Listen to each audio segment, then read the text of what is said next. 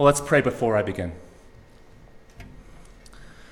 Father, we thank you for this morning. Thank you uh, for how good and gracious you are, uh, that you have given us the technology to be used for your glory and for your kingdom.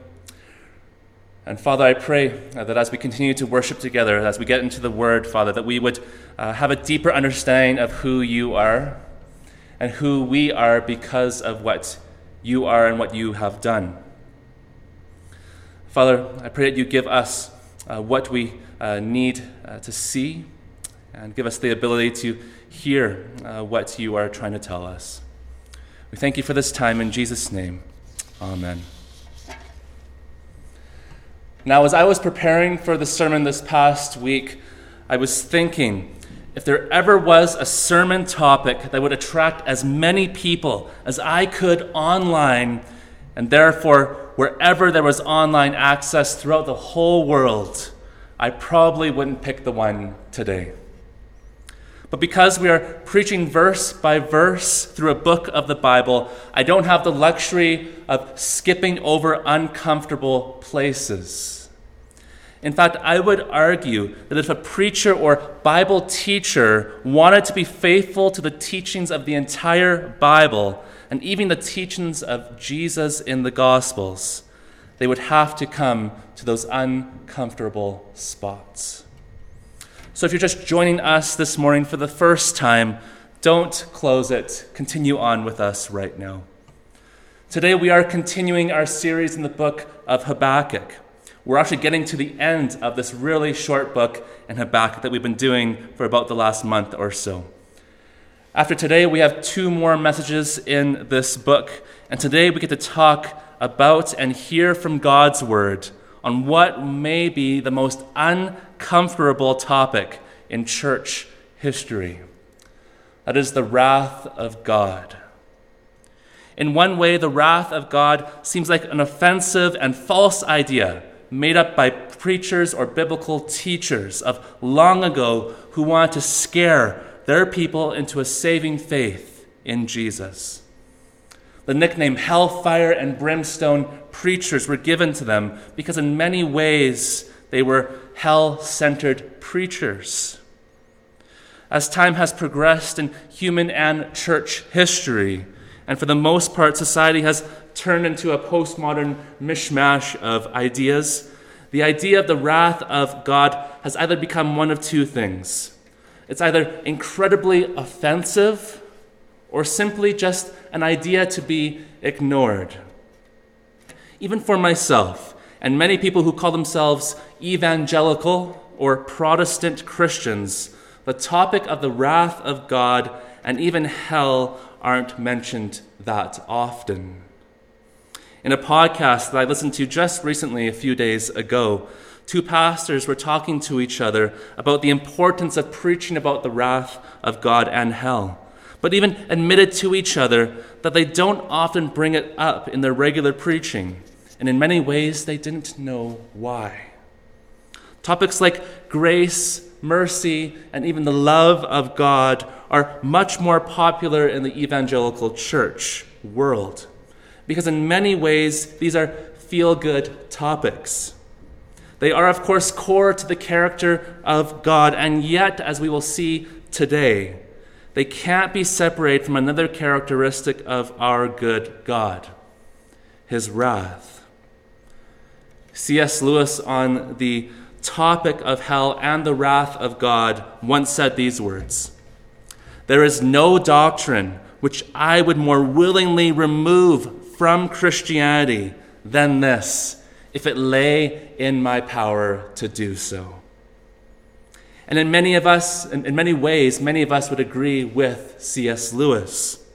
If only we had the power to remove parts of the character of God and the revealed word of God, then we would simply remove the wrath of God and eternal punishment. I even may be tempted to do this because most of my extended family, beyond my parents and sister, don't have a relationship with Jesus. But as a Bible believing and proclaiming church, we don't want to skip this. So, as we get the, into the text today, which was just read moments ago from Kathy, our longest passage yet in terms of length in this series, I want to ask this important question to you right now at home. What do you feel? What do you feel when you hear about and read about a topic like the wrath of God? Perhaps, like many, we like to hear the more cheerier topics, like God's grace and mercy, which are never ending and never changing. But like many of you alongside myself, you woke up a few weeks ago to a story of a man in Nova Scotia who went on a killing spree. And suddenly we couldn't stop thinking about justice. Numbers of people, innocent people who died, were going up and up and up. The shooting spree went across various communities in Nova Scotia, rural places, much like Cremona. They eventually caught this man, and the two officers shot him dead in a parking lot. You see, what is interesting about this is that there's something that seems unjust about a man being shot to death who killed more than 20 people. There is something that cries out in us for more justice. Of course, on an even larger scale, in terms of more murders, people like Adolf Hitler was responsible for the mass killing of millions of innocents of all ages. And yet there was no trial for him. Instead, he shot himself in his bunker. There was seemingly no justice for Adolf Hitler. This is a pattern in the, the history of our world, throughout the whole history, that too often criminals of all kinds and all scales escape the judgment that they so rightly deserve. But even when they go on trial, often it seems like the result doesn't suffice for what has happened. Lives are changed after a husband and father are dead, or a mother and wife. Families are changed forever. Rural places, much like Cremona, or urban or suburban communities, have drastically moved from peace to fear forever because of a crime that has happened. Because of this, no kind of earthly justice ever seems to quite fit the crime. So now, this morning, we seem to be in many ways where Habakkuk is. No, there hasn't been a mass shooting in Nova Scotia for Habakkuk. But like Habakkuk, we join with him in complaining about the injustice and the violence around us, in our country and in our world. We cry out in asking God for an answer to injustice around us. We cry out in asking God for an answer for the violence around us. And even in a pandemic, even though we are being frustrated by staying inside, although things are opening up, we still cry out and asking God, How long, O Lord? For Habakkuk, the answer to this from God was the Babylonians, who were the greater evil. In fact, in many ways, the very definition of evil itself from Habakkuk's days. And for Habakkuk, he could not believe that this was the answer. In fact, in verse 12 of chapter 1, he says these words Lord, are you not from everlasting? My God, my Holy One, you will never die. You, Lord, have appointed them to execute judgments. You, my rock, have ordained them to punish. Habakkuk had a really, really hard time separating the reality of using evil with the character of God, who is good. In many ways, he thought, how can these two even come together? in such a way to punish evil. Habakkuk knew that the injustice and violence needed to be punished in his land. Justice needed to be done. But now, with a promise from God that he would raise up the Babylonians to punish, it seems as though Habakkuk has been wondering if the Babylonians are somehow escaping the wrath and judgment of God for their evil the evil that they had been committing throughout all of the lands for a very, very long time. In fact, just a little while ago, God described these Babylonians as people who mock kings and rulers and are guilty while using their own strength as their God. In other words, their strength as the one they worship. How could God let these people get away with all of this evil? Well, it turns out that God isn't letting them get away with this. This is where we start this morning in Habakkuk 2 6 to 20. If you have a Bible with you, either on your screen or on your lap, we're going to be in Habakkuk 2 6 to 20, which was just read. And as we read moments ago, there are five different woes that we're going to go through. These five woes pronounce judgment on Babylon, and they reveal God's judgment upon any human power that sets itself against the rule and reign of God Himself. These five woes will tell us things about God and us. In fact, the dictionary defines the word woe as great sorrow or distress. And so today, this morning, God is placing five woes, five things that should give the Babylonians great sorrow or distress. What we're going to do is we're going to look at all of them through this passage and then see what they will tell us at the end. With us, I want us to understand that they will tell us that every generation in the history of our world will see different kingdoms and different rulers that achieve a little bit of success at times. But in the end, God and His glory will triumph. In fact, sandwiched in between this passage is a promise that says just that. Before we get to that, let's look at the first woe verses 6 to 8. Says this Will not all of them taunt him with ridicule and scorn, saying, Woe to him who piles up stolen goods and makes himself wealthy by extortion? How long must this go on?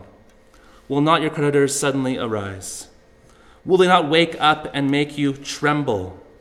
Then you will become their prey because you have plundered many nations.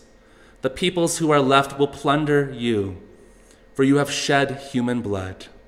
You have destroyed lands and cities and everyone in them. This first woe tells of greed. Woe to him who piles up stolen goods. The result of this is that the creditors will arise Instead of preying on others, the greedy person becomes the prey. Babylon, the greedy nation who shed human blood, destroyed lands and cities, and everyone in them will receive their justice. And though Babylon conquers many lands and cities, and builds cities upon peoples and towns it has destroyed in order to perpetuate its name, this name of Babylon will be cut off all of this work to build up their own name will be for nothing. Let's look at the second woe, verses 9 to 11.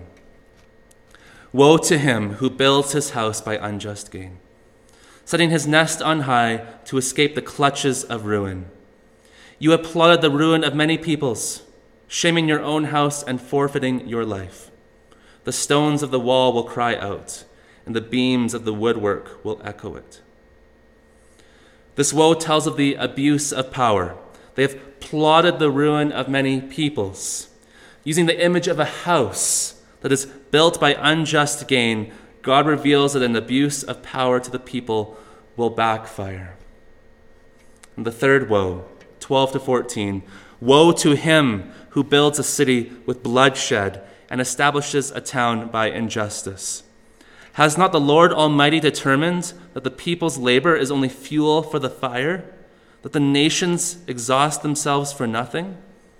For the earth will be filled with the knowledge of the glory of the Lord as the waters cover the sea. We see again this image of building, this time not a house but a city. And the next woe in verses 15 to 18.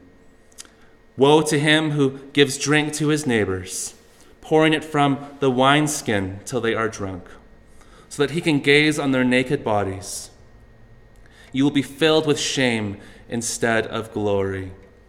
Now it is your turn. Drink and let your nakedness be exposed. The cup from the Lord's right hand is coming around to you, and disgrace will cover your glory. The violence you have done to Lebanon will overwhelm you, and your destruction of animals will terrify you.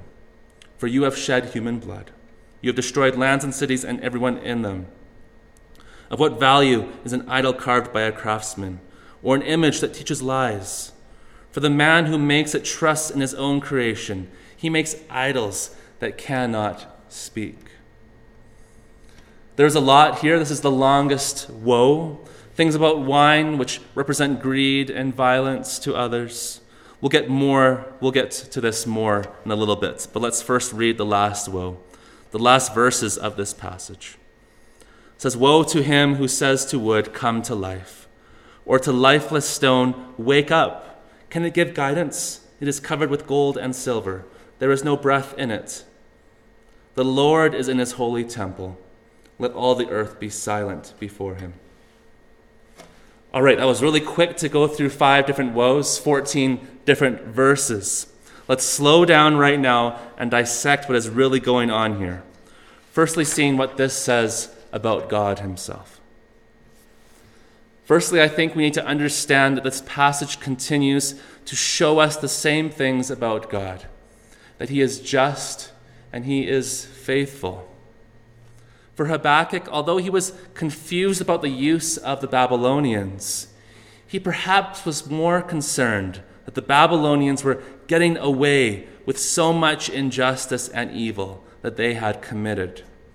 For a while, Habakkuk almost believed that God was only going to bring justice on his people and his land, and not the evil nation of Babylon.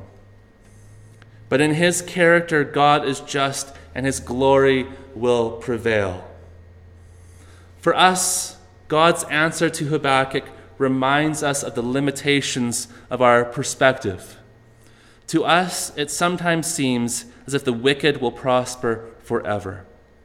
However, since the Lord uses even the wicked to achieve his good purposes, one day they will surely receive what is coming to them from his justice. And for those who trust in him, walk by faith, as we saw last week, they will be rescued. See, the limitation of our perspective uh, happens because we can only see limited things. And this reminds us of our need to wait on God. Remember last week? We were reminded to wait on the Lord, that God will do what he has said. You see, this not only includes the grace and redemption of his people, it also includes that of his wrath and justice. Not just the parts we like to hear about, but also the parts that sometimes we just like to skip over in the Bible. Church, today we need to be reminded that God is faithful. And this doesn't just mean that everything will come with rainbows. But rather, it means that God will bring justice for the evil around him. This justice that will be brought is most vividly seen in the middle of this passage, in verse 14, which is a verse, if you underline, highlight your Bibles, do it right now. Habakkuk 2:14, for the earth will be filled with the knowledge of the glory of the Lord as the waters cover the sea. You see, the wrath of God and the glory of God are so connected. Because of his just wrath, the knowledge of his glory will be shown. Church, what does this mean for us right now? It means that all injustice in the world today will be brought to justice. It means that God is much more faithful and just than we could ever be. And because of that, we can have greater hope than anyone else in the world. This hope is rooted in the whole character of God Himself. And as we end today, I want to remind you of biblical and godly truth. These three words, familiar for many of us. What are the words? The words are God is love. God is love. You may say to me, We just spent a whole bunch of time reading and hearing about a wrathful God, and now you tell me that God is love? Absolutely, absolutely. But here's the thing, and I want you to hear this. You see, God is love. But notice what this means. It doesn't mean that God is simply loving or wants to love. Instead, He is love. His essence, His character is love. His love is pure because He is pure. That means He is perfectly without sin and perfectly set apart. God is love. But what does this mean for us in particular with how we heard about the wrath of God and His glory?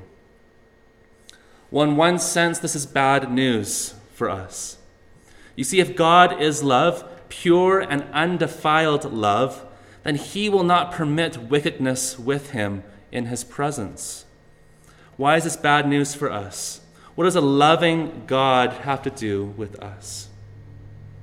Well, imagine with me for one second, you can close your eyes.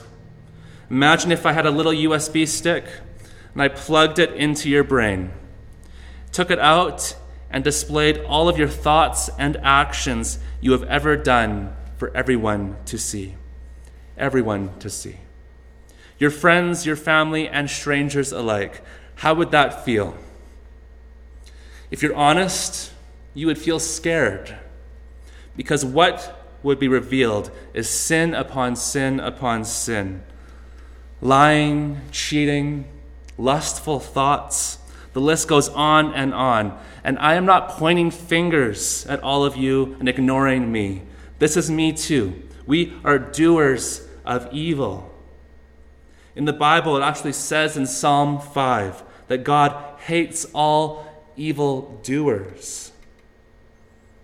So, how is God love, and yet the Bible says that he hates? Let me explain this to you from one who enjoys children loves children. If I asked you if you like children, you would hopefully also say that you do as well. Now, how would you feel, or I feel, if we heard that children of any kind, whether it be yours or someone else's, how would you feel if they were being mistreated, abused in any way? Well, I would hope that you would be angry at this great injustice now imagine God, who is love, as he sees the evil within human beings. You see, all of us fall into this category of evil and sin. Romans 3:23 says that we have all sinned and fall short of the glory of God.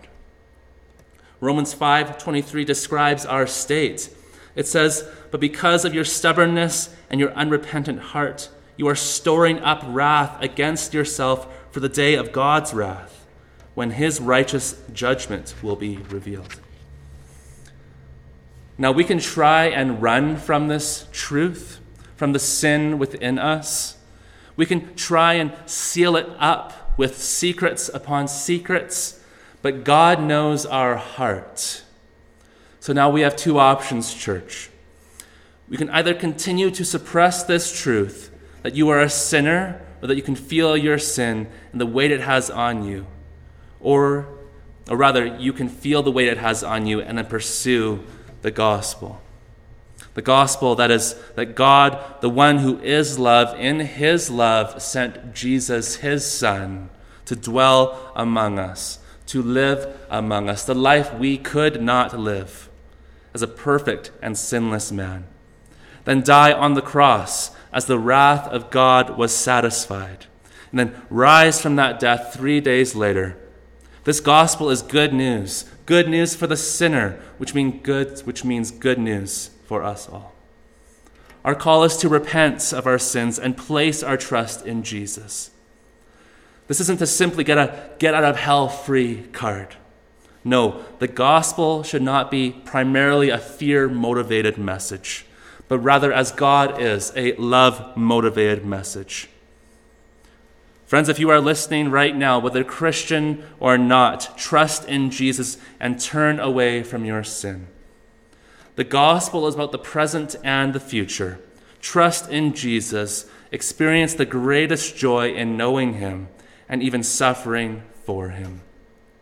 And remember those three words God is love. And what we've seen from this book of Habakkuk this morning is that God will come true on his promises to act upon injustice and violence and evil. But here is this verse again that we need to underline and memorize. Verse 14 For the earth will be filled with the knowledge of the glory of the Lord as the waters cover the sea. If you are a Christian this morning, God is using you for this purpose to spread the knowledge of the glory of the Lord. And one day the entire earth will know of this. And as Philippians 2 10 to 11 says, that the name of Jesus every knee should bow in heaven and on earth and under the earth, and every tongue acknowledge that Jesus Christ is Lord, to the glory of God the Father. This will happen, but what are we going to do about it right now?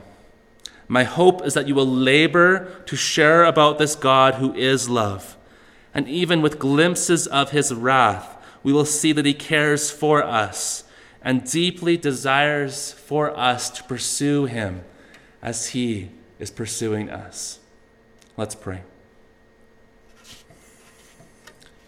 Father, thank you for the time this morning to get into your word. Father, there are some parts of your word uh, that are a little hard to swallow. And so, Father, I pray that your Spirit helps us see the good news of the gospel uh, through this passage that we see Jesus, who is interceding for us right now, died for us, and lives through us.